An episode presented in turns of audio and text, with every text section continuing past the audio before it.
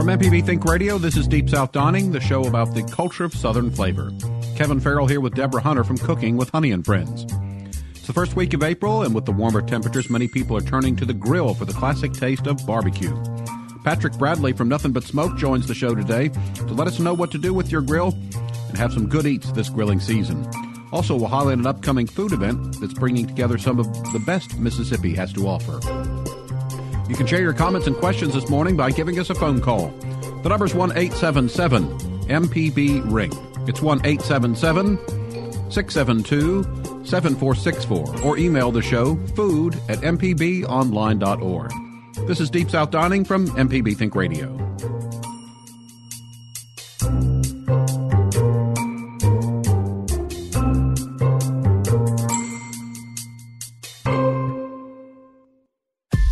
This is an MPB Think Radio podcast. To hear previous shows, visit MPBOnline.org or download the MPB Public Radio app to listen on your iPhone or Android phone on demand.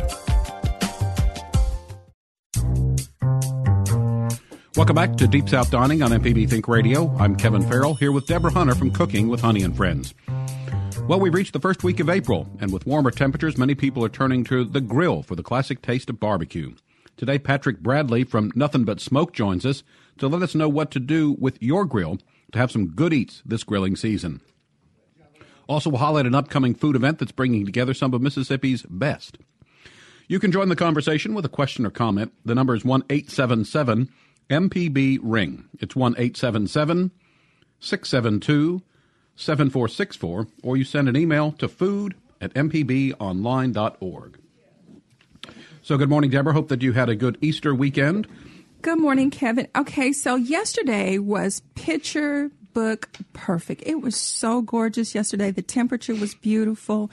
My grandbaby was the first person that called me early in the morning. She was so excited about her little Easter dress and saying her speech at church.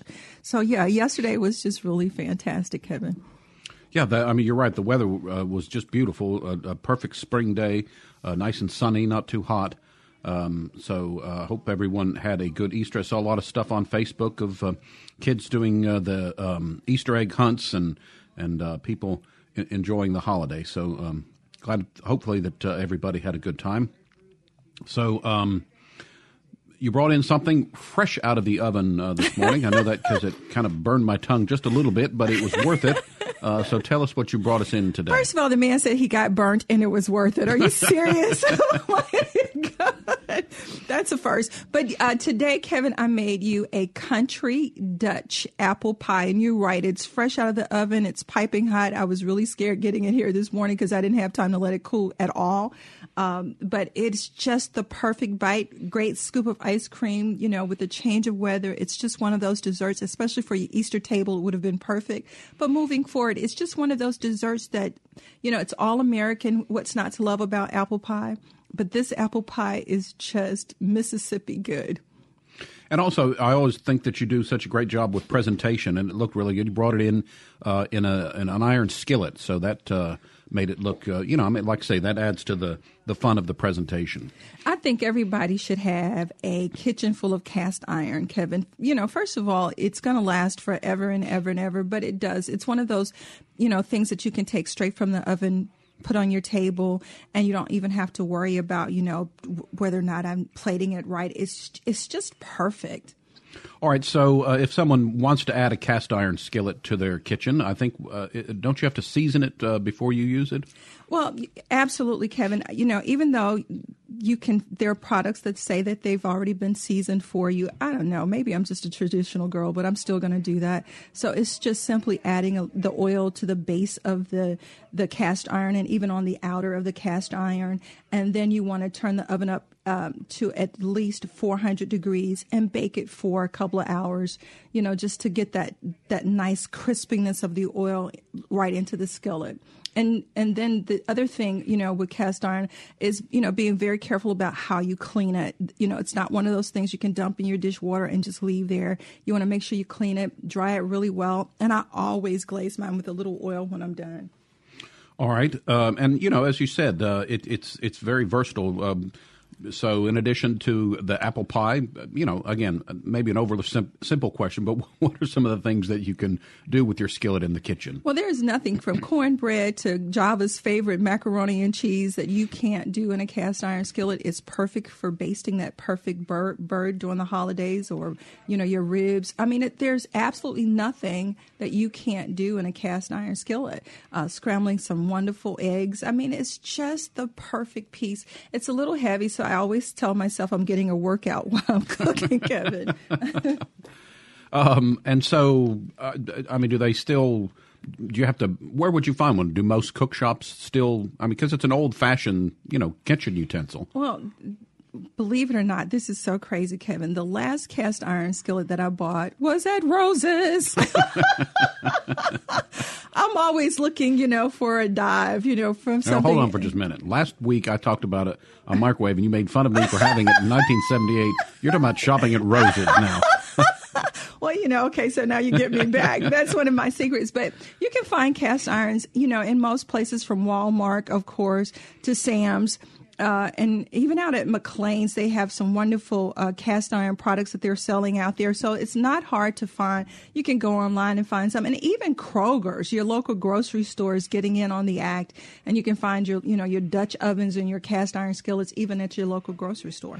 Uh, but you do, I guess, the you want to have it to be, as you said, it's heavy, but you want one that's thick. So you would want to look around and maybe not just grab the first one you had, but you really want one that's kind of substantial. If it's a real cast iron skillet, it's gonna it's gonna be weighty, and that's that's the beautiful part about it.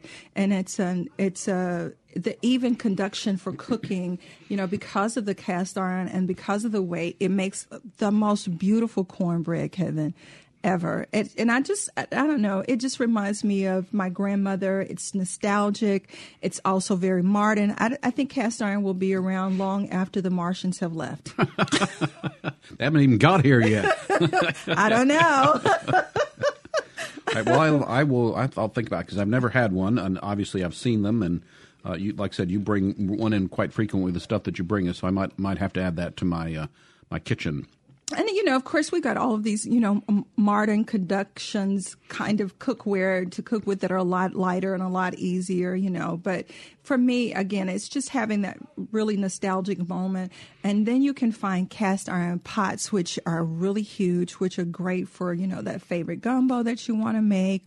Um, you know, making uh, huge pans of dressing. There's just so many things that you can do, and they come in a variety of sizes uh, Kevin, from very small to extremely large. So. You know, that thing that's interesting to me is on the box, meal in a box things that uh, talk about, the couple of ones that I do, it, it always says that um, even if you're using a non-stick pan, that it suggests putting a little bit of olive oil in there, which to me uh, has been very successful. I mean, I, I think that's a good a tip, uh, but I thought the first couple of times I thought, well, that's why you're supposed to have a non-stick pan, but uh, the olive oil helps out, and I guess it adds a, a little bit of flavor as well.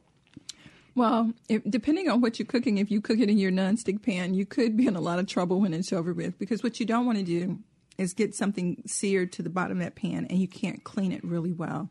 And you don't want to take um, something and scrub it because then you ruin you know the, mm-hmm. the skillet the itself. Yeah. Absolutely. All right, so let's talk a little bit more about the uh, the apple. Uh, the, uh, what did you call it? in The apple? is it an apple pie? Uh, Kevin, you're like mom's apple pie. What uh, what kind of apples did you use in it? Uh, actually, I used Granny Smith apples, um, and what I did, I didn't peel them. We just cut them up into very fine chunks. I left the little bit of skin on the back, which gives it for even a, a better presentation, a nice bite. Uh, in this, you have little bites of white chocolate and pecans to add, and it's not really super sweet. It's a nice, wonderful uh, dish to serve with that favorite scoop of vanilla ice cream. You even said you could see some caramel drizzles on top of the ice cream, so it's really a lovely treat. And I'll say that um, the, to me, the apples were good. They were soft, but they still had a little bit of bite in them. They weren't soggy or anything. But uh, another home run, and uh, you know who doesn't like starting out their Monday morning with some apple pie? exactly, and then we put it in an Easter cup. So I saw that. That was very, yeah, so very you festive. got these bright uh, yellow flowers and stuff. So it's really cute. It was perfect for the Easter dinner table. Uh, we'll end our first segment by uh, inviting Kathleen, called in from Osyka today, into the program. Good morning, Kathleen. Good morning. Hey. Y'all are talking about nostalgia, so I thought about Deborah. All the blackberries are blooming right now, and it looks like we're going to have a bunch of them this year because of all the the weather that we've had, the moisture and stuff. So I thought I'd try to give people look out for the blackberries and don't be scared of them. You can cook them, you can freeze them, you can make vinegar, you can make uh, waffle and pancake syrup, you can make ice cream, cakes, all kinds of little things. And what a great way to get the kids and the grandkids, give them each a little stick, and make them wear their old clothes and pretend they're going on a safari and take them out to the backyard and find them some blackberries and give them their own little bucket. I remember that was one of the uh, things my father used to always take us. He had a special blackberry lot that he liked, and he would actually give us our own little call. Like one had to go beep or boop or yahoo or something. so, well, with five kids, you couldn't see them because the blackberries were so high. So we had to, uh, uh, what you call it, uh, figure something out quick. Now that's And, that's uh, really funny, Kathleen, because my grandmother would do the same thing, but she would she would send us out to get the blackberries, and she would stand on the back porch, and then she'd go, "Yeah," and we'd all get back to the house in no Yeah, we all had a holler so you could count heads without seeing them. You know, the hell with the snakes.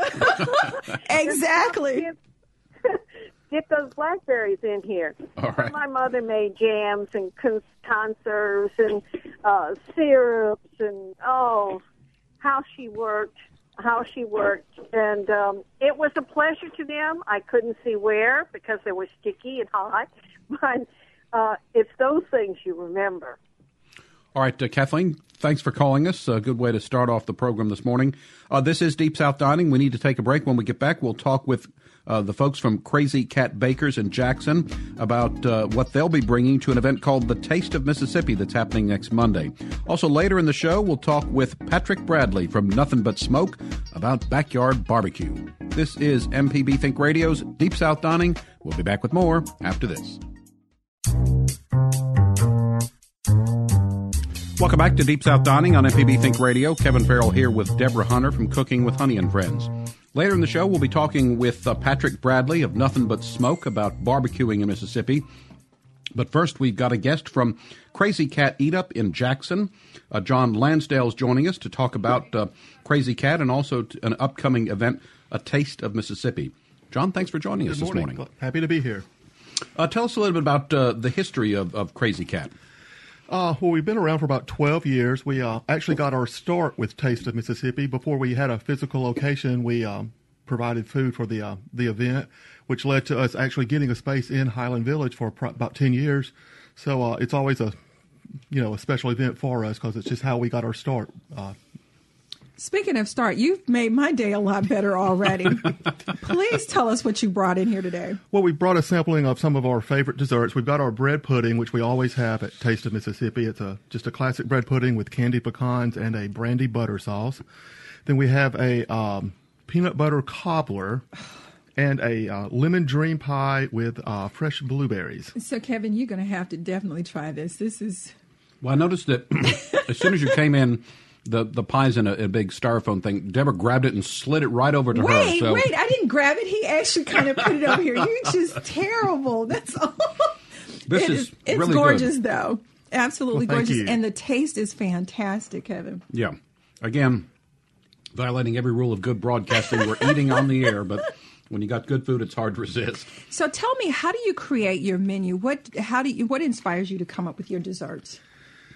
Uh, well, you know, we're always looking for something new or a different twist on an old favorite. I like looking through old uh, cookbooks, you know, from uh, my grandmother or just from garage sales, just old, old ones, and then you just reinterpret them to uh, a present day or, or whatnot. Um, but you know, I don't like things to be overly fussy, or you know, if, if it's got thirty ingredients, it's just not worth my time. It's just, it's not going to work. There's something that has six that's going to be just as tasty. Well, that's the thing that I really love about Southern cooking in particular is it it doesn't take a lot of ingredients to create these wonderful, delightful treats that we love and make them very decadent. Presentation is always gorgeous. And I always think sometimes simple is better. Yes, ma'am. You know, and then it's a lot easier to pronounce than a lot of those uh, françois kind of things that I've had before. All right, so um, Taste of Mississippi is going to be April 9th in downtown Jackson. If you would tell us a little bit about what it's all about. Well, uh, you know, a Stewpot, uh, really good organization here in Jackson that helps provide services to those in need in food and shelter, and they've been around um, well ever since I've been in Jackson. So, um, you know, we'd love for them not to be needed, but they are needed. So we need to do our our part to help to help make Jackson a little bit better, a little bit better for those less fortunate. But they've got you know most of the restaurants in town and in the suburbs. Um, pr- provide a sampling of their food. They've got uh, some wine vendors that will be there. Um, a tea, I think community tea will be there providing drinks and whatnot. They'll have entertainment. It's just a good, fun event. Well, the last time I went, I absolutely because I'm a social butterfly, so I love the fact that there's so many people from all over the state that are going to be there, and then there's a hodgepodge of food from one end to the other. There's nothing not to be happy about being there, and like you said, you're celebrating and you're giving back to the community at the same time. It's a win-win for Yes, ma'am. everybody. And Highland Village is such a beautiful place. So, is that where it's going to be housed well, this year? Uh, last year, for the first time, it was at um, downtown in the um, the Railroad District and the South, two old warehouses downtown Right. that are event venues now, and it's going to be there this year. Uh, so we're That's happy to be there. place. It's a it's a great event. Absolutely. So, can you? Is there a cost associated with coming? There is, um, and I don't have that. I, I think it's about you know, if you get them before, there's a little discount, so you can go. I think you can get them online and get a little discount if you buy them early or at the day off. It's just about you know ten bucks more at the door. So tell me about this T-shirt that you have on. I'm so jealous because it says "Eat Up." I love that. Well, some friends of mine came up with, with the, the name Eat Up when I was moving from Highland Village to our current location. Was trying to, to change the focus off from just a small restaurant, small little kind of deli counter service restaurant to a full fledged restaurant. And they just came up with the name Eat Up. It sounds southern. It kind of puts you in a mood. You know what it's about. Uh, it just, um, you know, it just it just kind of, you know, we welcome you to our table. We just want you to eat up and enjoy. It sounds good to me, Kevin. We need to make a stop real soon together. Somebody's made a happy plate. yeah. It doesn't take me long to plow through something that tastes you that gotta good. taste this. Um, so, um, tell us a little bit. I mean, I guess you brought several desserts in. I imagine more than just dessert at, at Crazy Cat. Tell us about uh, some of the other things that are on your menu. Well, for for lunch, we've got uh, a wide selection of salads and sandwiches. We do a really good, uh, a, we just call it a classic Southern tomato pie that um, is real popular. We've got um, a, um, a meatloaf entree and a meatloaf sandwich that we just cannot. You know, we've got ten trays of the meatloaf in the oven right now. We sell uh, so much of it, and um, you know, we've got lighter items and more heavy items, so we can pretty much you know accommodate you know if you want something heavy or just a little nice little salad and everything's fresh we uh you know we make it all ourselves and um you know it's just a nice little quintessential neighborhood restaurant is what we call it Now I want you to tell me a little bit more about that tomato pie. it's um we serve them in individual little ceramic ramekins. It's got a, uh, a flaky uh, pie crust, and then it's alternating layer layers of tomato, and the filling is just a mixture of uh, a couple kinds of cheeses, some fresh basil, a little mayonnaise because it's the South. We've got to have the mayonnaise, and then a little panko. Uh, Oh, wow. that's, uh, instead of just traditional breadcrumbs, it just gives it a little nice little crunch in contrast to the uh, tomato. It's just nice. Okay, and so when I come to get some of that meatloaf, what what can I expect it to be served with? Well, we've got it. Uh, like I said, we have it as a sandwich, and the entree it comes with um, or uh, green beans, uh, mashed potatoes, and a smoked tomato gravy. Did I did I mention that you know I'm I'm kind of crushing you right now? Anybody that serves meatloaf is number one on my list, right? So you mentioned uh, that recently you changed locations from Highland Village. Um, tell us a bit about you, maybe that whole process. Uh, I imagine a little bit daunting to maybe go from something Well, small scale to a little bit larger. We were but in 643 square feet, which is a tight squeeze, and that had the kitchen, the bathroom, the counter, and you know six tables. But we fortunately had the courtyard at Highland Village. But it came it came time to move, and um, as you know, as everybody knows, um, you know Highland Village had new owners at the time, and it just wasn't feasible there. So we looked all over. I brought in a, a business partner, Gary Hawkins, who was the chef at the Fairview uh, Bed and Breakfast, uh, to help up the ante on the on the food.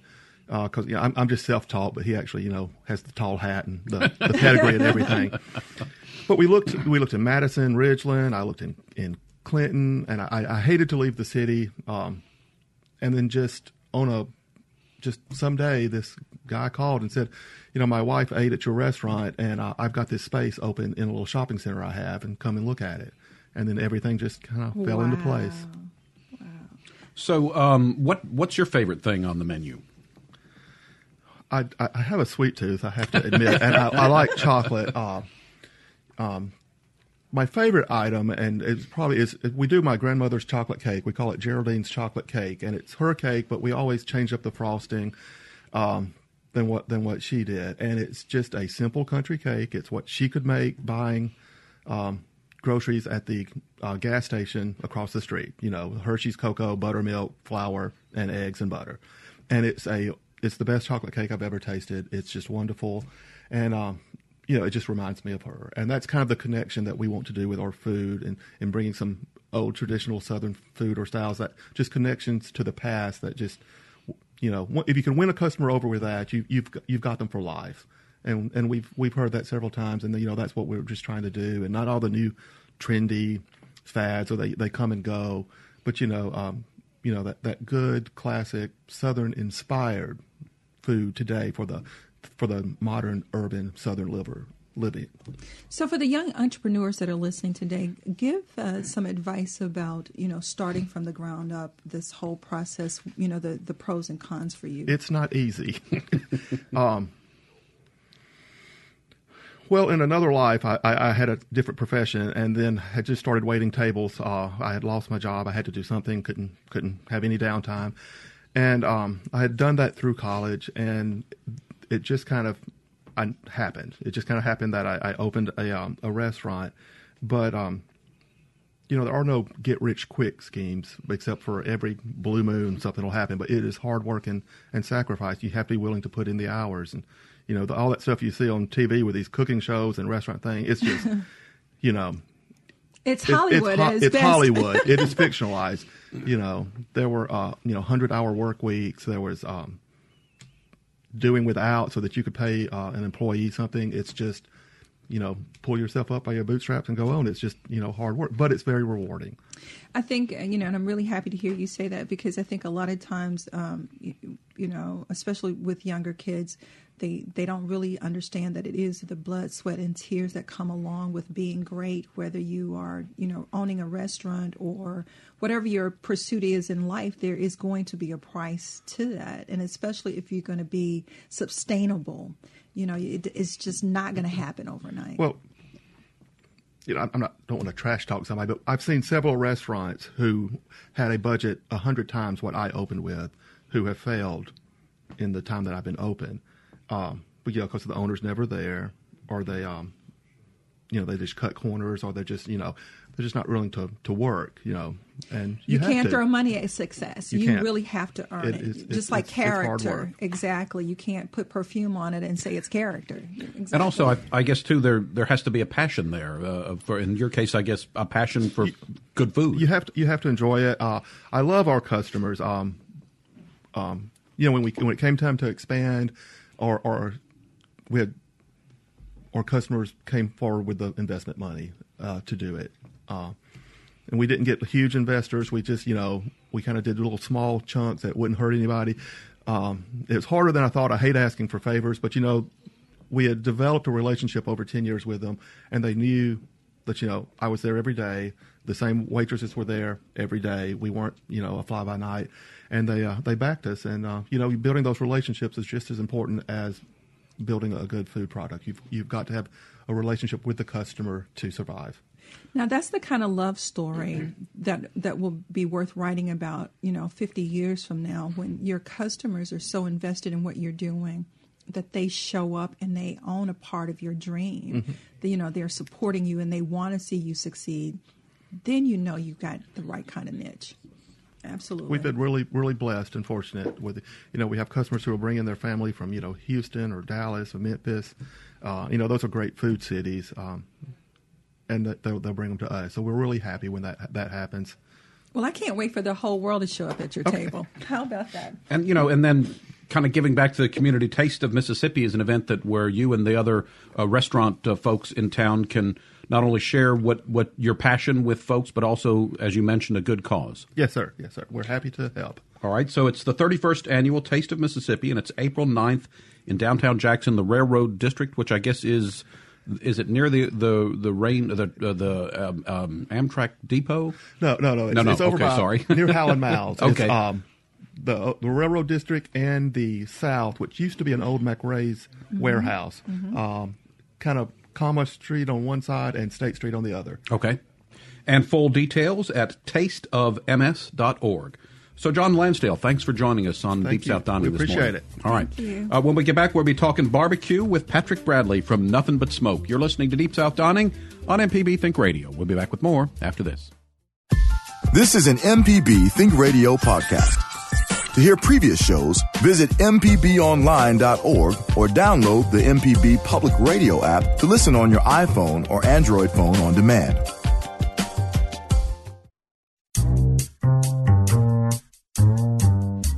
Welcome back to Deep South Dining on MPB Think Radio.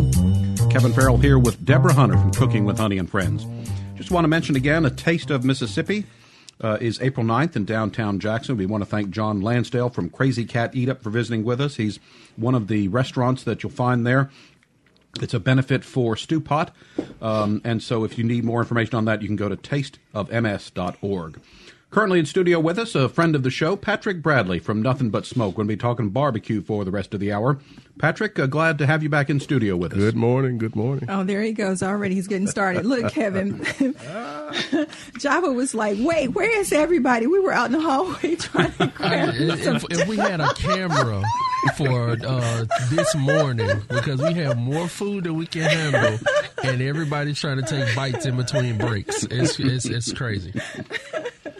So, um, remind us again a little bit about uh, your business and some of the. I think, if I remember correctly, you're also um, a barbecue judge. Is that right? I am. Uh, right. We just partake in one about a couple weekends ago at in Madison, um, Jacktown Throwdown, um, and it was yeah, it was formerly in Jackson, but they moved the venue from the Ag Museum to to Madison.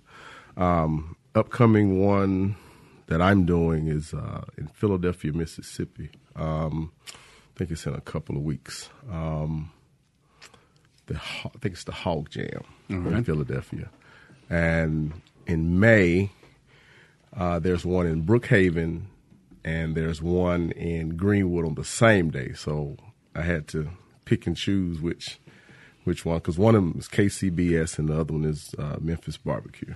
So uh, between those two, it's a very busy schedule for the cooking competition. So remind our listeners again, how do you become an aficionado for the barbecue trail?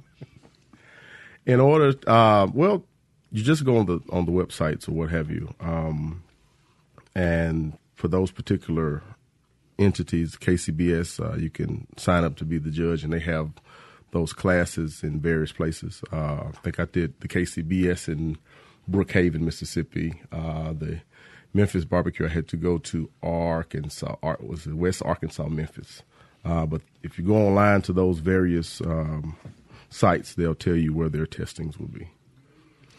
Go ahead, Kevin. I was just say there's some. So I mean, it's it, taste is something, but I mean, I guess there are usually some real guidelines or things that you look for as a judge when you're judging barbecue competitions. So, what are some of the things uh, that the winning entries will have? The the, the the the best way to do a barbecue, I guess. The presentation, uh, the the first thing we do is uh, the appearance.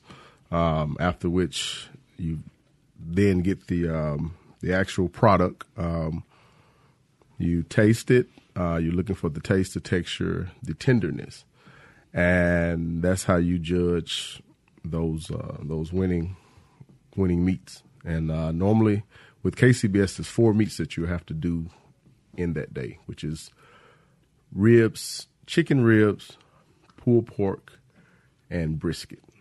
And you have to do all four of those. And depends on how many teams are in in competition that day. Um, to whereas um, you have to gulp down various. you have to consume a lot of uh, entries.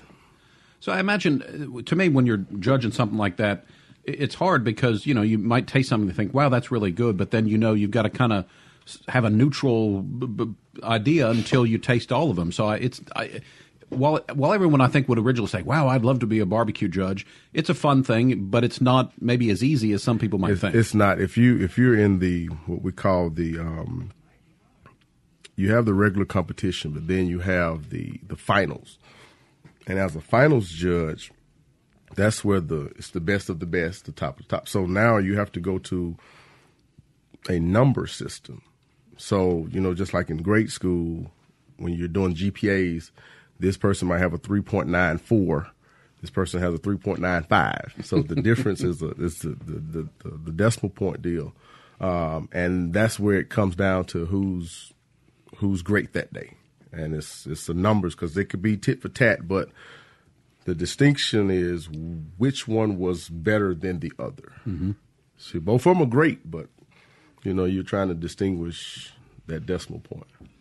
And I think a lot of uh, backyard barbecuers use barbecue sauce, but I, I, I think if I remember correctly, in these competitions, there's no sauce. It's just the barbecuing the meat. It's it depends. They it, it's it's optional. Okay. Um, with sauce and without sauce. Um, but I think I think the last finals I done, all of them were sauce. Okay. But it's it's you know you can either have it on the meat or you can have it as a, on the side and for dipping purposes. But uh, most times that's part of of the judging, so they would have to present the sauce um, for that entity. So, have you ever, you know, had a bite that you wish you had not have had? Yes. What a horrible question. Well, Yes. but no, Kevin. The reason I'm asking because you know, you know I've had the privilege of judging a few competitions, and unfortunately, there are some. There are those moments where you just go, "Did I just really bite that?" And it's just kind of Well, interesting. we had we had one competition, I know it sounds terrible, but it's bad. it was it was a rough day for judges. I mean, not just my taste buds, but for the consensus of the judges, because we all just kind of looked at each other like, It happens, yeah, Kevin. yeah.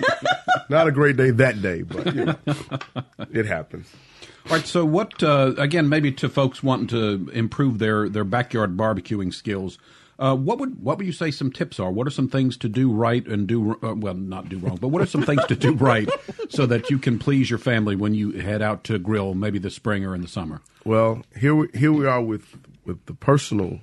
You know, I'm biased to certain things in the cooking game. Um, of course, I do I do not use charcoals, um, but at the same token, um, I do low and slow, mm-hmm. and that's the low and slow part. Is it just takes its time. It, it's a natural effect. Um, the seasoning is going to be the the main, you know, that's makes it stand out. Um, and you know, I I'm sort of like a perfectionist when it comes to the presentation part of it. If it looks like it's a little too crispy, I, I don't I don't put it out there. So, but the for, you know, as we call it, the backyard cookers or what have you, and when oh I want my my sausage burnt or this, you know, but um, it's it's my my my approach is the low and slow. Okay, so tell me, what do you feel about liquid smokes? Me and my grandfather, who's 95, no, 96, he's one of those ages, and my uncle, we, we have this argument every week because they do a lot of smoking also. And uh, I said, man, what are y'all, what are you doing? Well, it, it helps with the helps with the, the content of the. I said, well, if you smoke it with the wood, just as if you, you know, it would come out authentic. Um, I'm not a fan of the liquid smoke. Um, it's something to get by with, but I I preferably uh, don't use it. But my grandfather and my uncle they, they they swear by it. But you know, if you're just doing something intimate in the house or what have you, it it helps with the the inside home cooking. But when you're out there slaving on that grill in the hot sun, you want You want the real deal. Yeah. So tell us what kind of wood, because we've talked about this before, that you prefer using when you're smoking. Uh, my preference of wood is hickory and cherry. So everything that y'all are tasting today is uh, cooked by cherry wood. Um, but I'm a I'm a big fan of the mixture of cherry and hickory um, with with red oak. So you- you mentioned low and slow, and I imagine slow is that it's a, a, a slower process, cooking over a long longer time. What is the low part? The the when the temperature Okay. of the cooking uh, because people think okay well we need to crank up the heat. But if you get it at a 250 275 degree that's low. And it's going to take time. So you know on the average of a chicken wing that i cook it probably takes about two and a half three hours hmm. compared to putting on the charcoal grill which it takes 45 minutes to to an hour So, Kevin, this is really funny because when y'all were talking about low and slow, and I remember a barbecue that I went to, and some friends, uh, I guess, you know, they were professional barbecue, you know, people, let them tell it, right? And so they got all this stuff piled up, you know, in their grill, and they, and all of a sudden they light this fire, and I heard somebody say, It's a fire. it was a real fire. I mean, it was like, oh my God. The meat that was on the grill when they finally was able to get it off, Kevin, it was crispy and black, and it had just really turned into extra choco. That's all you can use it for after that. Now that might be a bite you regret eating right there. so you mentioned your your father, I think your uncle. So barbecue in your family. Tell us how did how did it all get started? Well, um, with me, um, after college, um, my grandfather actually had smokehouses. But at that early age, you really didn't know what was really going on. You just saw meat hanging and, you know, didn't know the concept. But as I got older and, you know, looking for a path of, okay, what, what do I like to do? Um, I guess those things that he had done in previous years um, just kind of sunk in, and I turned it into something different because they just did it, you know, certain time of the year. Uh, but for me, I smoke year round. So, uh, but I would say it's in the in, in the bloodline. He never did. We, we never talked about it. It just kind of happened, and so. But then when you look back, you see that he, that was a, a major influence. And I think that's the way to do it. I think you know if if if think if if parents want their kids to do certain something, I think if they push too hard, it can sometimes have the opposite effect. But it sounds like in your case, it was just around your family, and maybe later in life you thought, hey, you know, I've been around this. Maybe this is something I could pursue. Right. Well, um, with it, you know, like I said, started out with the tailgates, um, and you know, you get the compliments of, "Oh, this is nice. This is I like this," and you try to improve the game in cooking. And so, um, I went from direct heat to indirectly, which is no fire up under it or what have you. But um, and I saw how the present how it was presented, and so the concept of indirect heat makes uh, perfect looking meat. All right. Now, talk to us about this chicken salad that Java's wife absolutely loves. She has to have this chicken salad. Tell us all about it. Oh, Miss Chapman. Wait a minute, Java. You got a whole container of chicken salad? the the chicken salad can't it, you, you, when you're when you're it's not reinventing the wheel it's just kind of what can i do to broaden the horizons um started out with just the the grilled chicken um breast and i would use those when i go deal with uh when i did um certain events that was like an appetizer or a little sampler uh, with the chicken breast. So one day I was like, I and I think I was going to Kroger to get um, honey bake their salad. And I was like, this salad is very expensive. and, and, you know, for me, I was like, well, how can I or what can I do? And me and uh, one of my uh, great friends, um, we just we got together and said, hey, let's let's try to make this happen. And from then on, the concept of smoking the chicken and adding the ingredients, and it is one of the top talkers of the town right now.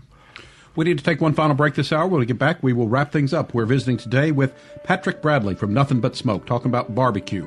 We'll wrap up Deep South Dining after this break. This is an MPB Think Radio podcast. To hear previous shows, visit MPBOnline.org or download the MPB Public Radio app to listen on your iPhone or Android phone on demand. Welcome back to Deep South Dining on MPB Think Radio. Kevin Farrell here with Deborah Hunter from Cooking with Honey and Friends. We've had quite a day on the show this morning. Earlier in the hour, we talked with the folks from uh, Crazy Cat Eat Up in Jackson. They brought in some great desserts. Currently, we're visiting with um, Patrick Bradley from Nothing But Smoke, and he brought in some great uh, food for us as well, including what we were talking about before we went on that last break smoked chicken salad uh, we we managed to wrestle the container away from Java, get a couple scoops in here. First of all, we had to hog tie Java, knock him down. Seriously, this is crazy because he'd have hid the chicken salad talking about I'm taking this to my wife, these brownie points. What are you Shout out to Crystal Chapman. I'm trying. I'm trying to have a happy, happy life, happy wife, happy life. Shout out to Crystal Chapman. But this really is good. You can taste the, the smoky flavor in it. Um, so what else other than the chicken salad? And if you don't, I mean, and if that's a secret, I you know I don't No want to spoil any. secrets here, no okay. secrets. So what what do you add to this chicken salad? Um, with the with this with the smoked chicken, uh, we we put the sweet pickle uh, relish, um, Miracle Whip, not not mayonnaise or mayonnaise, or Miracle Whip, and a few drippings of brown sugar to kind of, you know. Well, I uh, I love chicken salad. I'm, I'm looking at Deborah's expression. I mean, this is this is really good, but this has been like one of the funniest mornings because there's at least 15 people in the hallway. I've never bumped into people before trying to get a little bite of food. It's just been hilarious around here today, from the crazy cats to to nothing but smokes. It's been a wonderful morning, absolutely wonderful. But yeah, this is this really is delicious chicken salad. So, um, so when it's just you, you're doing it maybe for yourself, some friends, family. What's your favorite thing to cook? Um, my favorite, I this weekend was Easter Resurrection weekend, and I, I'm trying new things for you know just to brand the the business. Uh, we did um, baby back ribs this weekend, so I cooked about. Uh, Java was counting the money earlier. about thirteen slabs. Oh wow! And reason reason so many because I, it's it's it's an excitement when you have it on the grill, but you have thirteen slabs on the grill, and it's just it's a, it's a cooking thing. But my favorite are um, is the baby backs and the spare ribs. I just I, I like cooking the ribs. Baby backs have got to be like uh, beef heaven or something for me. It's just, uh, I mean, it's Well, there's a difference. pork. Yeah, yeah, yeah. I meant to say pork. It's And I did some beef ribs also. yeah, but it's just like baby backs is just that one bite that you get that's just like, oh my gosh. It's it's a very tender uh, portion of a, of a rib. It's more tender than the actual spare rib. Uh, but it was just a joy to you know I took pictures just to see all of them laid out across that that big grill and um, and the time it took to uh, actually do it was uh, was fulfilling. Now you've partnered with another one of our friends in terms of using some of his seasonings. Mike's been here before, Mike's seasoning. So tell us about why you like using his product. I met Mike at Kroger. I, I stay in Kroger. I should be a promotion. I should be a promotion director for Kroger 'cause I'm always in Kroger. So shout out to Kroger. right. But Mike was doing a presentation in the Clinton branch, and he was like, "Hey, man, you know, try try this." Da, da, da. And he was doing the, the chicken breast in the little the little skillet, and he put he did one with uh, a the sweet Asian sauce, and he did one with another glaze. And when I tasted it, you know, I got that. Wow, this is good.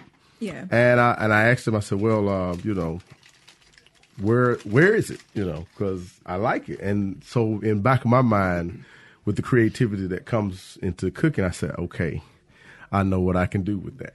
That's a wonderful thing about you know trying uh, new spices and sauces and seasonings is because it for me it does it, it excites my brain and my creativity and I can pair things together. I know people that don't like their food to touch, but I've, I'm so so over that right because I sometimes it's even biting things together.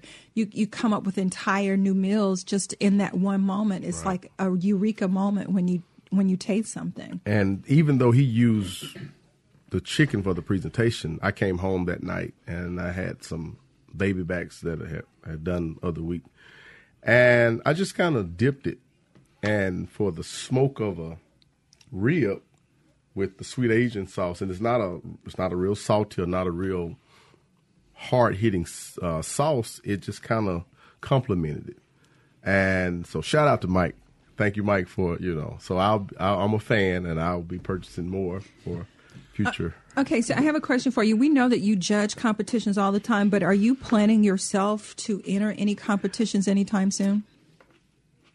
I am. Uh, one of the guys, one of my cooking buddies, contacted me, and he um, he had went to a, one of the competitions, and he tried the stuff. They had a pre, you could try it before uh, the actual competition, and he said, "Man, you know, we got to do it."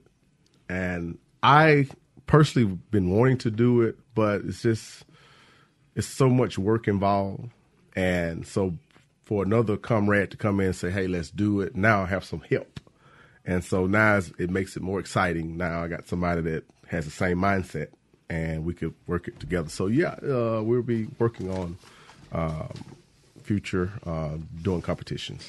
Well, I, I, think that's really great because I think that's been a theme of the day uh, with our guest that was in here earlier. You know, they were talking about having somebody partner with you so that you could be successful, and I think that that's just kind of a theme in life.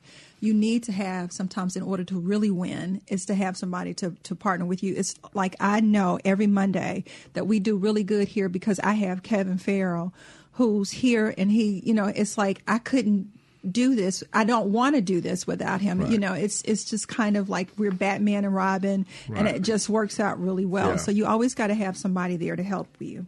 All right, uh, about thirty seconds left. Again, back to the backyard griller. Is there uh, a type of barbecue that's maybe harder to do successfully than others, and say maybe something that if you're just starting out grilling, you maybe need to save for the pros? If you start out, do not start out with brisket. Okay, you, because it's a it's a thicker meat and it takes uh, a, long period of time. And if you wanted to, to perfect that brisket, you know, you got to you got to know what you're doing because you will mess up a very fine piece of meat and it's very expensive. All right.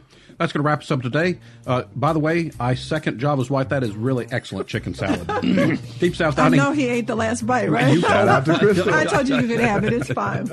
Deep South Dining is a production of Mississippi Public Broadcasting Think Radio, funded by generous contributions from listeners like you. Our show is produced by Java Chapman, and our call screener today was Michelle McAdoo uh, and her daughter Jordan, I believe.